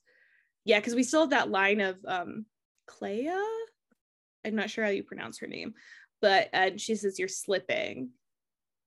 So I'm thinking the long hair is a flashback. Yeah, I was gonna say I just remembered as you were talking, like the the Empire destroyed most of like the Jedi artifacts. Like in Vader 2017 specifically, there's a giant like foundry that they put all of the Jedi's lightsabers from the Jedi Temple in, and they like blow it up and melt it down to like make something. So I Mhm. think it we could definitely be getting. I, I think that scene is pretty much a flashback now because I don't think they would let him have all of that. Or maybe it's like Well, secret. I don't know. Well, I'm also thinking that like if he's rich enough, it just doesn't matter. Like it's not that he has any Jedi artifacts specifically, because like people are saying it's Plo Koon's mask, but it could just be another It could just be a one of- mask. yeah and like he has a he has a mando armor but that could be anything it doesn't have to be a particular Mhm. mando that we know um so i kind of think that like i will get into that yet because we'll have a whole discussion of like the rest of the season so i won't get into that yet um any other plot points or characters that we want to talk about i just want to shout out the ending of the music all of the music but particularly Mhm. the music at the end of episode two. two Oh, banger. Certified. Banger i love how there is like more of a percussion heavy Yes. Um, mhm. Mhm. soundtrack the theme is so good uh the title card of this Mhm. is so good Oh my god. Um, Chills every single time. Every single episode. And there's So good. 12 different ones. They're all like slightly different. I'm very there'll be excited to see. 24 eventually too Oh my god. I'm so excited. Oh, I'm so excited. And I'm excited to see too, because I think eventually, you know, we'll get in more, but like I'm excited to see how Nicholas Braun kind of mixes in like the established themes. So like maybe some of like the Imperial music into like this new soundtrack, kind of like Michael Giacchino did with Rogue One. I tweeted this out like two days ago, but I thought of Nicholas Britell's interpretations of some of the Rogue One themes, and I I ascended. I Like- think having him do something like Trust Goes Both Ways Oh could be really my good. God. Um Mhm. but also even a play on Saw's um kind of music that we hear in Rogue One Mhm. when he enters. I think that could be really Yes. seeing with the interpretation. synths that he's using. Yeah, I think it could be fucking awesome. Uh, and also just the ending of episode three where it's flashing back between Maarva taking him off planet for the first The time and Cassian leaving parallels. Ferrix. Parallels. The the episode started off with a parallel in on Morlana. Is it Morlana or Morlane Morlana? Morlana one. and the rings of Kafrene. Yep. And the ending of him getting taken off Kenari and him leaving with Luthen just hats Yeah, off to you. then- Is it Who is, is it, it Tony Blake that did the first three episodes? directing? Yeah. Uh, I I'm think not so. sure. Yeah, I was like, we have not gotten to the. I'm excited because there's a female director for this. Uh, Tony, Toby Haynes. Yes, Toby Haynes Ah, did okay. all three of them, and and Tony Tony, Haynes. Gilroy wrote all three of Yeah. them. So yeah, Hats off to them. oh, it's so good. Yeah, and and um, Savi was talking about this on Twitter, but Diego really nails the thousand yard stare, Yes, he he- does. like the the trauma. He truly zones out. He's just like us for real. Dissociative king. Love it. uh theories for the rest of the season I or even just next week next week I I hope to God we see Mon Mothma. Yeah. I, I just want i to we i i think it is i think genevieve has specifically or like someone has specifically said Mon Yes. Mothma has a big role in episode four so i think we're Thank getting her. So I wanted to see Mon Mothma. I want more Luthen because I have no idea what the fuck he's doing, but I think he's awesome. And oh my god, I I almost I I forgot to say this, but Stellan's performance in this is just good all around. But the his first interaction with Cassian when he says, I, "Everybody's brought it up. Don't you want to fight these bastards for real?" Academy Award, Academy Award. but yeah, I want more Luthen. I'm interested to see how the ISB functions on Ferrix mm-hmm. because we've we've seen in the first couple episodes that the Empire doesn't really have a presence there. Like even in the the corporate the corporate police, the Corpo or whatever, they said that they don't have a presence there. So I'm interested to see how it kind of ruins the dynamic between the Ferrix commu- community and why do they need so many mud troopers to mm. control this neighborhood um i i'm excited for imperial senate I, bail organa i'm gunning for you Oh my god. i i'm just i'm just excited i um yeah it's just i'm very excited for the rest of the season Mhm. what about I you liv I don't even have like any theories. yeah I am neither just do i i just have stuff i want to see I yeah. want Bail Organa. I'm on I'm on Jimmy Smits watch. Um but that's it. I'm just I'm just excited to see what happens. I I feel Me like every every time I have high expectations, I get very disappointed. So if I have Hmm. no expectations, I will So be true. fine. I'm not going through Book of Boba Fett again. oh god that was an embarrassment Mm. I was like, just as we were talking about Funko Pop, somebody posted a concept for Luthen. Oh my god, I love it. Oh, that I looks need so it. good. i need it Um, I think next week is gonna be a Coruscant episode. Um, I think maybe partially flashback present. Um, I'm not sure, but like I think we're probably gonna get the setup for Mon Mothma, Dedra, and then potentially Luthen pre haircut. Um, I think that's gonna be our kind of big setup, and then I think the rest of the season will probably be like more jumping back between wherever Cassian is and Ferrix and Coruscant. Um, I'm wondering if, if Cassian will actually go to Coruscant. I think that'd be kind of cool. it I'm also seems in- like he might but it's I'm- very dangerous for him to go to Coruscant. I'm interested to see Cl- Kleya. I don't know how to pronounce her name, but the girl that was with Luthen. Um, I'm interested to see Val. Val, and there's another girl who's also on the poster whose name I'm forgetting. But her and Val are girlfriends. That's what we've decided. Oh Um, yeah. So I'm yeah, I'm not right now. There's a couple start- It's something that there. starts with a C. Um, but I'm excited to see them. I'm excited to see the Dedra Cy- Syril meet cute. Obviously, um, like I'm just saying, we already had a sex scene this season. Let Dedra and Syril fuck.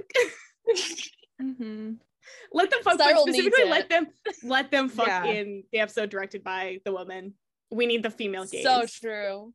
Mhm. Um yeah, I'm thinking and I'm excited for Saw. I'm I'm interested to see whether him and if him and Saw are and Saw are interacting after he picks up Cassie and if that's before or if that's a if Cassian flashback. and- yeah, if that's a flashback. He has short hair in it, I know. So it Mhm. would have to be or if Cassian and Saw are gonna meet, if Cassian is gonna like work with the partisans in any way.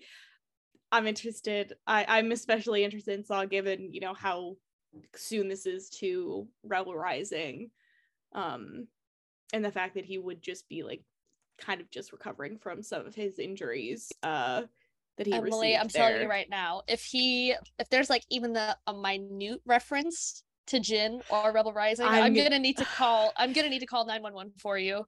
if we get Wera in this show, if we finally get live action Wera, it'll be so bad for me. it'll be so bad. But yeah. Um any do we want to talk about any kind of the reaction to this? Uh the fan reactions.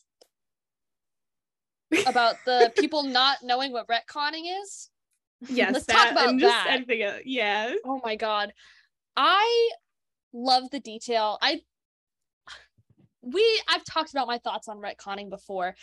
What happened to Cassian's backstory is not retconning. In fact, it's something I personally think is really interesting and really adds a lot to his character. The fact that he had to lie and say he's from Fest instead of Kenari, that is really interesting. And it makes me interested to see how him and Maarva have to kind of like cover up his backstory and how he has to grow up with her in this empire that he supposedly that he he doesn't fit into um especially off of off of Kenari and I'm also interested to see why they have to lie. Like why do they have to lie and say they're from Kenari um but yeah please know You your mean Fest? definitions.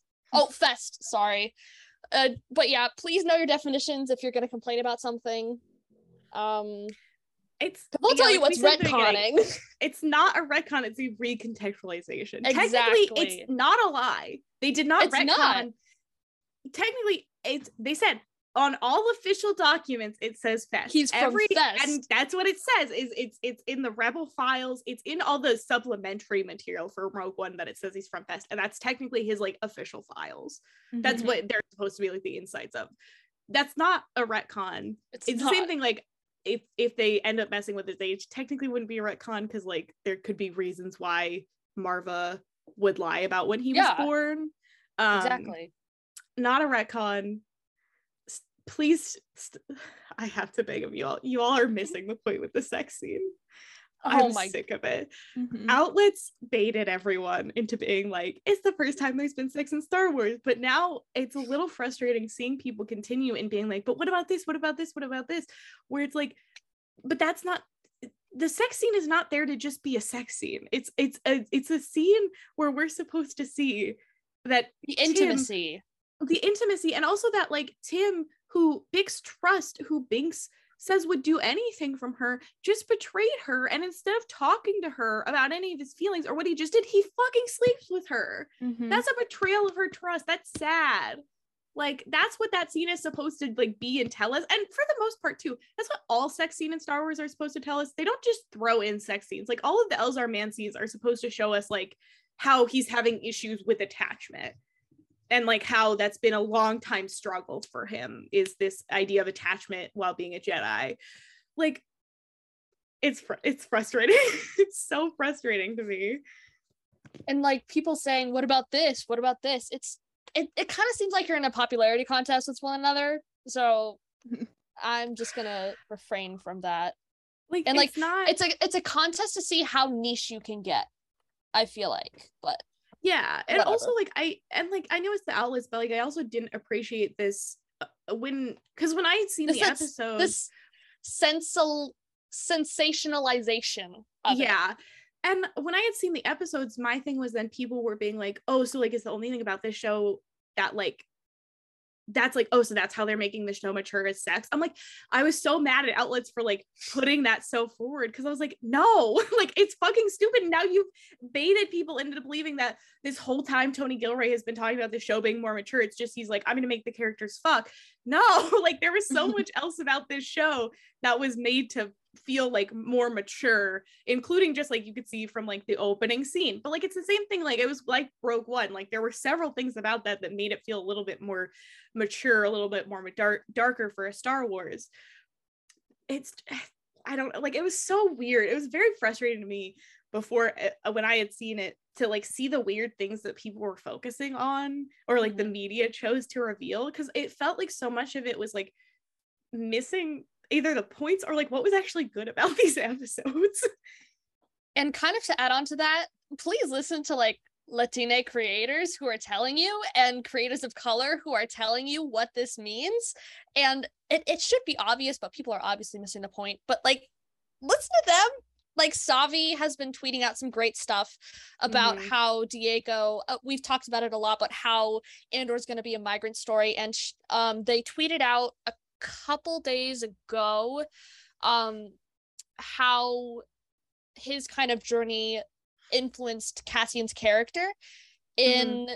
in in Andor and I don't remember the exact article or where it was from but they also have a whole thread about um information oh, yeah. about the ways in which Andor reflects the real world specifically yes. of mm-hmm. like Latino communities. So yeah, like mm-hmm sometimes sometimes white people it's not our place to tell things whether things are problematic or not especially when then latino creators come out and specifically say hey no no no. Mm-hmm. this is not like what you're making it out to be. Uh yeah listen that's that's a good place to end this episode. Yes. Going forward especially listen to latino people. Uh and savi to- Savi and is at Savi. Andor. Yes, Savi yes, is we'll, we'll at Andorisms. Yes, we'll leave her disc. We'll leave her at in the uh, description, and we also just did the Cassian episode with her yes. right before. Uh, so if you want more of their thoughts on Cassian pre Andor, go listen to that. Yes. Yeah, we'll end we'll end this section on listen to them. Uh, listen when female characters come in, listen to women, listen to Latino people. It's especially important with this show going forward uh please mm-hmm. i beg of you. White people you're starting to embarrass us. Oh. well. Finally. My besties. We have a huge lordy lord. Because we have not recorded in a while and i don't think we we didn't do one with ethan either did we? No. No. And we recorded we the we didn't the miss Andor much that yeah, yeah but then we recorded the Andor episode in advance, so mm-hmm. it's been a while. It, it's been a while, besties. So in the time that this uh shindig has come out, we have gotten the final two issues of Obi-Wan. I think do we already talk about we already talked about 26. Mm-hmm. We got Star Wars 27. We got Vader 27. We've got Hyperspace Stories 2. And we got another Bounty Hunters which I feel like we can spend the most time discussing yeah. that. Let me pull up my app just to make sure I'm not missing anything. Mando um, 3, but that's just Mando 3. Mando 3 is Mando 3. Mando 3 is in the same category as Obi-Wan 4 and 5. Mm-hmm. they, they happened. They happened. Have we read them? We'll never tell. I actually have a valid excuse. I was packing move across the country.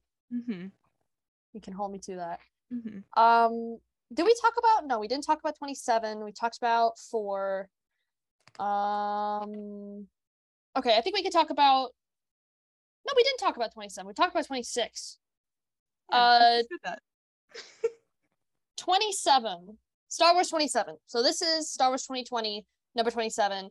This is the next issue in the arc about these Imperial, not Imperial defectors, but the Crimson Dawn sleeper agents that are escaping the Death Star 2 in order to get this information to the rebellion. What happens is their their ship gets shot down and they get to they manage to get to Coruscant. Their ship gets shot down and they're left on like one of the seedy levels, like one of the not great levels. And Luke kind of pipes up and volunteers to go rescue them and I that's basically all I remember because I read it like three weeks ago. But I am very, very, very happy with this arc that's going on right now. Mm-hmm. I I don't want to say because Star Wars 2020 did, definitely did not falter, but it had been going in kind of a direction that I wasn't really super swag with. And I'm glad that they had Star Wars 25 to kind of like break it up and really separate those. Mhm. But as I've said before, I am so excited for this next arc. I'm excited to see like this different take on on these like rebellion informants and how Qi'ra's kind of using her Crimson Dawn sleeper agents in this fight against the Empire. Um then after that, we had Bounty Hunters 27. yes. Oh my god. okay.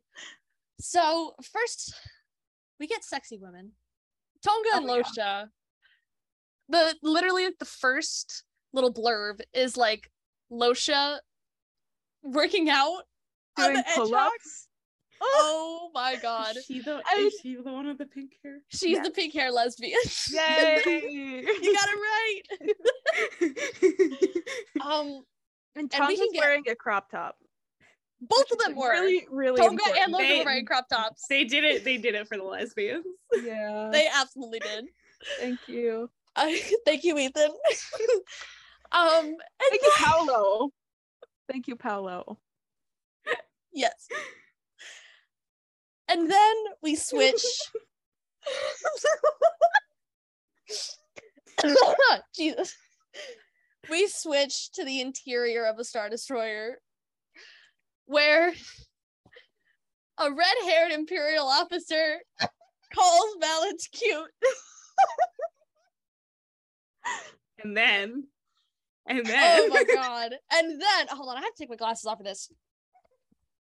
getting too steamy. Valance finds himself back in Lieutenant Hayden's quarters. Hayden with two N's. I have to I have to Mhm. emphasize. definitely, definitely. It's so weird that this Hayden has two ends. It's it's just like they lit- It's Luke. I don't know, but it's literally they literally Star Wars do you. Like it's well, it's it's Star Wars. It's the Tim. It's Tim. It's Luke all over again. I just want everyone to know Hayden is getting so red and having to cover her face. I'm sweating right now. oh my god, hold on. I have to sit in front of the the, the AC for this. And then Valance makes a not having taste buds joke and a not having a heart joke in a single line. Which Ethan Sacks, I don't have words for you. And then Valance talks about being happy where he was. That Lieutenant Hayden shoves him against a wall and kisses him on the mouth. This is totally so she fiction, really- and this is totally so feels so fictional, not maybe based on like real tweets or events that Ethan might have read. I She- have the fu- She really said silence bottom and pushed him against the wall. I love that for her. Let me tell you, I I want to kiss him on the mouth so badly. another another funny thing about Lieutenant Hayden, besides the fact that she has basically my name except with one more N, is that she showed up. Her first appearance was in Bounty Hunters 27, or not 27, 17, which oh my god, there's been 10 issues. There's been 10 issues of Bounty Hunters between Hayden's first appearance and her kissing Valance in the mouth, which is very strange. But, anyways, I'm getting ahead of myself. Her first appearance was in Bounty Hunter 17, which is coincidentally the issue that Valance gets captured by the Empire by and forced to work for Vader for, and that also marked the downward spiral of my life. Thank you, Ethan. So, Hayden uh, this is so weird to say. Hayden kissing Valance on the mouth was it was a lot for me. it was also the day before I was still packing to leave for school, so I was also very emotional there, and I was just like icing on top of the cake. I So, disclaimer Ethan has tweeted this out, so I can say this. Lieutenant Hayden was originally named after Hayden Christensen, which is funny because so was I. and the only thing that like distinguishes us from each other is like a single N. She is just yesified you for real. yesified imperial you. so true.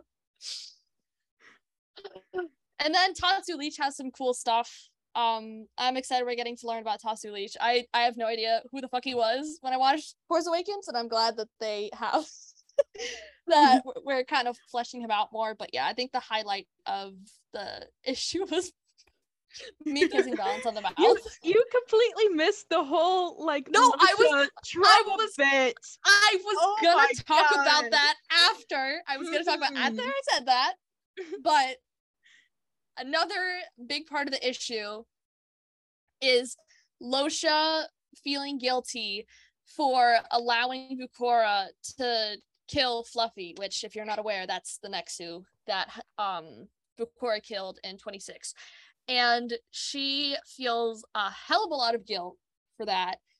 And she feels she basically she she has survivor's guilt. It's it's horrible and she is like racked with grief and she's sobbing in T'onga's arms and wait let me pull up the panel i literally had it up but good panel and the way the way he uses shadows is oh my oh. god the way he uses shadows in his work is like like especially co- that panel compared with the panel of her crying over Fluffy and Vukorah walking away.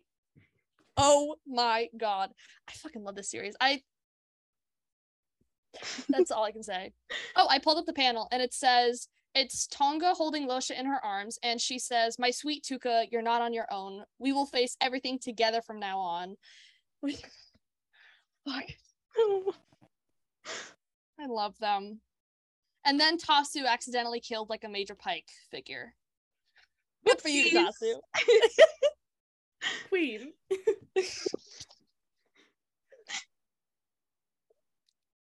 But yeah, that's what happened in Bounty Hunters 27. I I liked it a little bit. A little bit, yeah. It was okay. A wee bit. I totally don't have it hanging on my wall directly above my desk that I'm not looking at right now. you want to see? When... you showed us. they can't see it. They're only listening. Next celebration when you get that page signed by Ethan.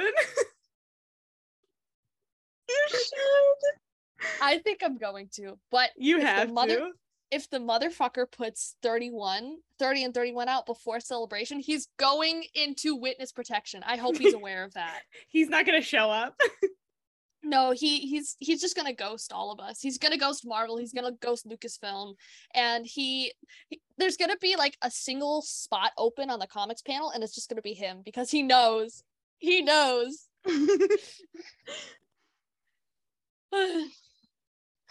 what an issue. yeah. Yeah. Wow. Uh, and then this week we have Hyperspace Stories 2 and Vader 27, which honestly, I thought the Vader arc, I thought this arc of Vader was over with 26 and I was happy, but apparently I was wrong. Surprise!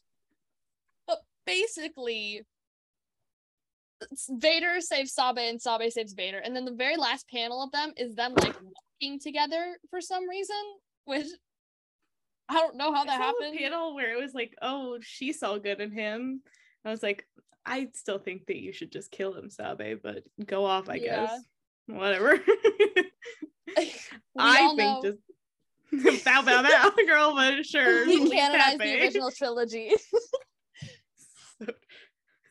I mean, we got some cool covers from Raza. I think this guy is named, but the covers are cool. The art, Con- the content is uh, eh. mm-hmm. uh-huh. and then hyperspace stories. I think it's it's cute. It's something cool for the kids.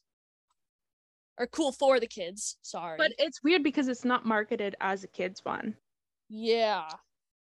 Apparently, they're Oh, 'cause it's stuck in an ice planet.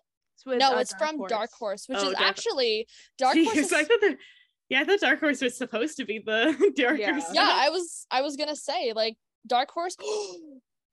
Sorry, I just remembered. The next one is the Poe and Finn story. so Is I there overalls?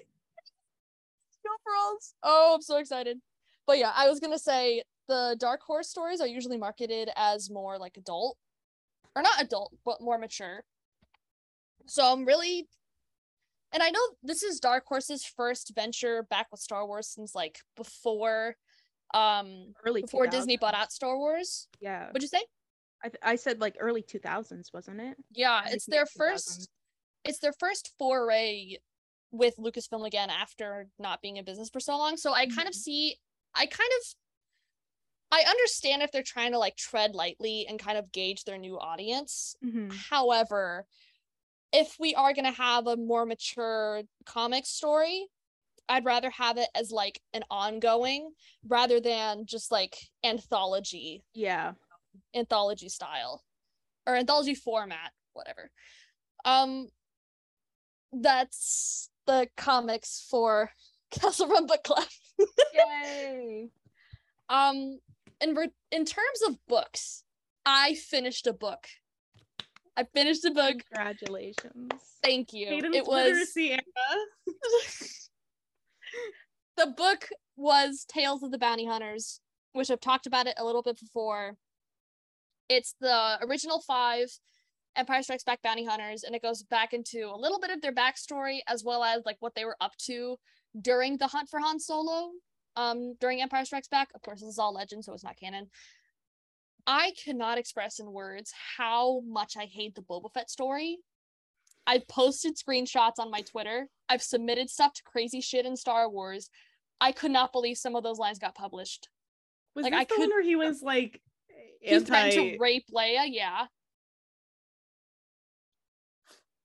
the You were going to say something about the space space Catholic, but it which is Yeah, I was- unfair, I was gonna yeah, say I was gonna so say much something about the worse. premarital sex. What the? Fu- How is that the same story? I have no idea. It's literally like two paragraphs before that he says he's a space Catholic. And then the stuff that they write about Han, like Han reminds Leia that she's adopted. Like, yeah, it's it's it was bad. Legends, they were truly. Look, I don't know. Maybe some of maybe some of the Han stuff is fine. It feels like they were trying to make that poor man look bad. Like he like between this and uh, what what did I read? Courtship Courtship- Princess Leia. Courtship Princess Leia. Like I was like I I think they hate Han. No, they literally he they had him in the book. Like they were like, "Oh, he he's tired of the government, so he's to go back to his roots and smuggle and go to the seedy world." And then that's how Boba Fett catches up with him and they have this like weird confrontation about how they both they like want to kill each other even though this is 25 years after Empire Strikes Back. It- yeah, it's, my god. Um in summation, the first four stories in Tales of the Bounty Hunters, thumbs up. The last one of Boba Fett, all thumbs down. And the weird thing is, is that Boba Fett was in most of the other bounty hunter stories, and like he, he of course he was like, "Fuck you, I'm Boba Fett." He was that kind of person, but who let that writer characterize him like that in his own story? I Anyways, that was Tales of the Bounty Hunters. You can read all of them, skip the last one. Emily, what are you reading? Uh, I read a lot over vacation. What did I? Uh, I read two stars. I'll talk about the one Star I read that wasn't. Uh, it was every summer after. Very good. I'm a little slut for a good summer romance. Uh, so this one was very good. It was like about this like um they met when they were younger, and it kind of goes through them like being childhood friends to like they ended up dating and being like each other's first love and now they're adults and they're both back in like their lake town because the uh guy's mom has died so they haven't spoken in like 12 years since they like broke up and you have like you're piecing together like what happens so it goes between the present and then the past over this like one weekend and then all their summers together uh very good I loved it. wasn't gonna finish it like two days because it was like my vacation read. I read like half of it on the plane. Um, then the two Star Wars books that I read, um, I read Princess of Leia comic, which was good. I liked it. Um, it was fun. It was interesting. I didn't really know what it was about before. I didn't really understand. I was like, that girl looks like Luke, but if she was a girl, and I was very confused. Oh, the mini series. yeah, Oh, okay. with Evan. Yes, I So. Evan is so very cute. fun. I love that. I thought the uh, concept was interesting. This idea of like trying to gather all the uh, Alderaanians that were still out there. I thought that was interesting, but I and I like it. But now I feel like it's weird because I feel like I, it- nothing happened with it. Like it, she spent all this time doing it. It was so important to her, and like I understand that, and that's all really in line with Leia's characterization. But it felt weird that no other canon media about Leia has really touched on it. Um, Mhm.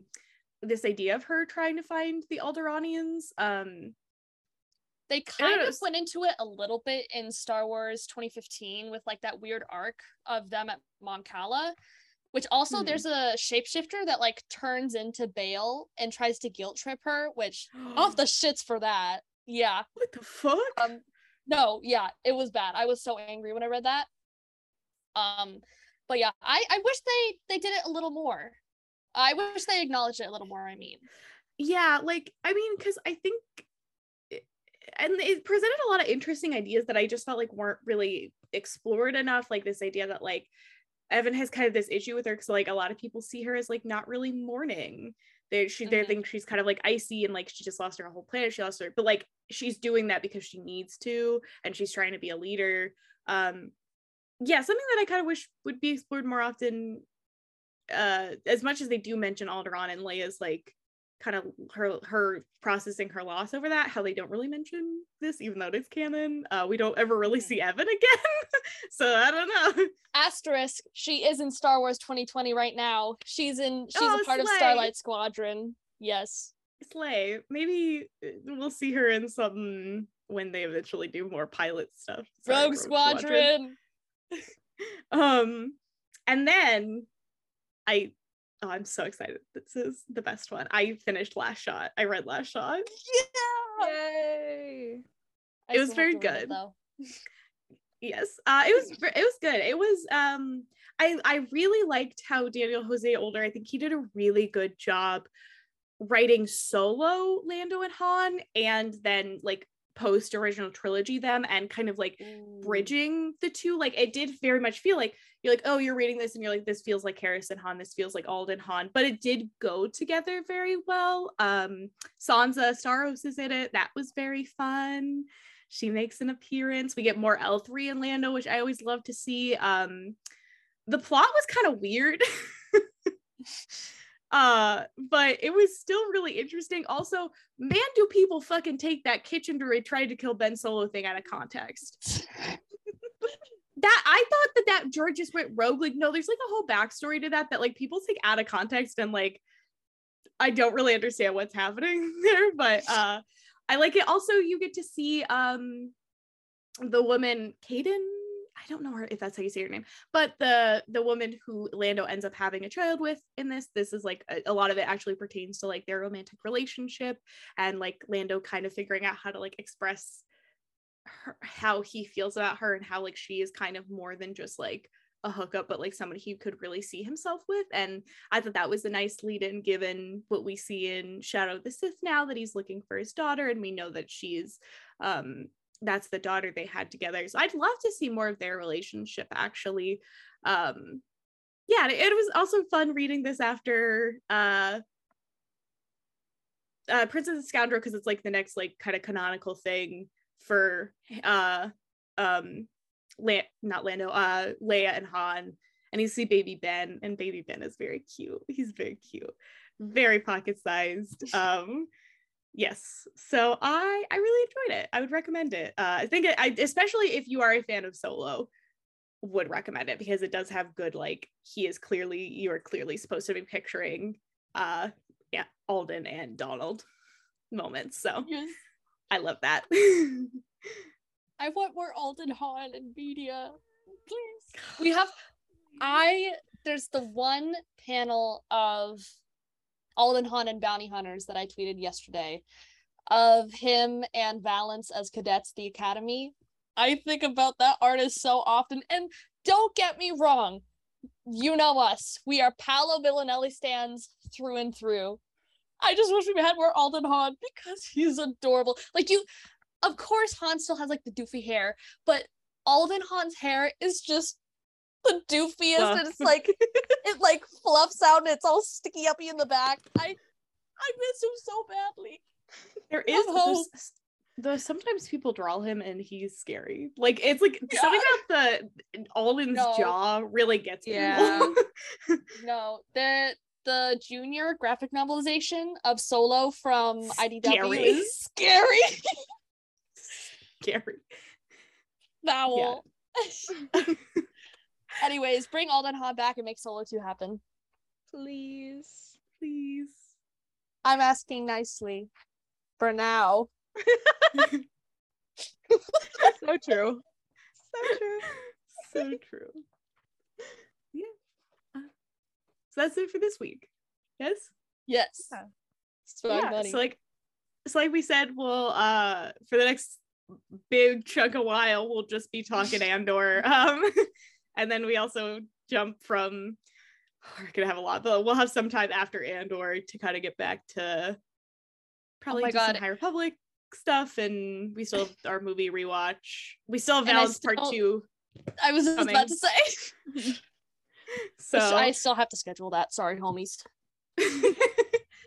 but uh make sure to follow us on social media uh if you have questions uh you can submit them on our email which will be in the description or on twitter especially if you guys have questions about like andor that's always fun. We can answer them like at the end of the episodes and when we have guests that could be fun.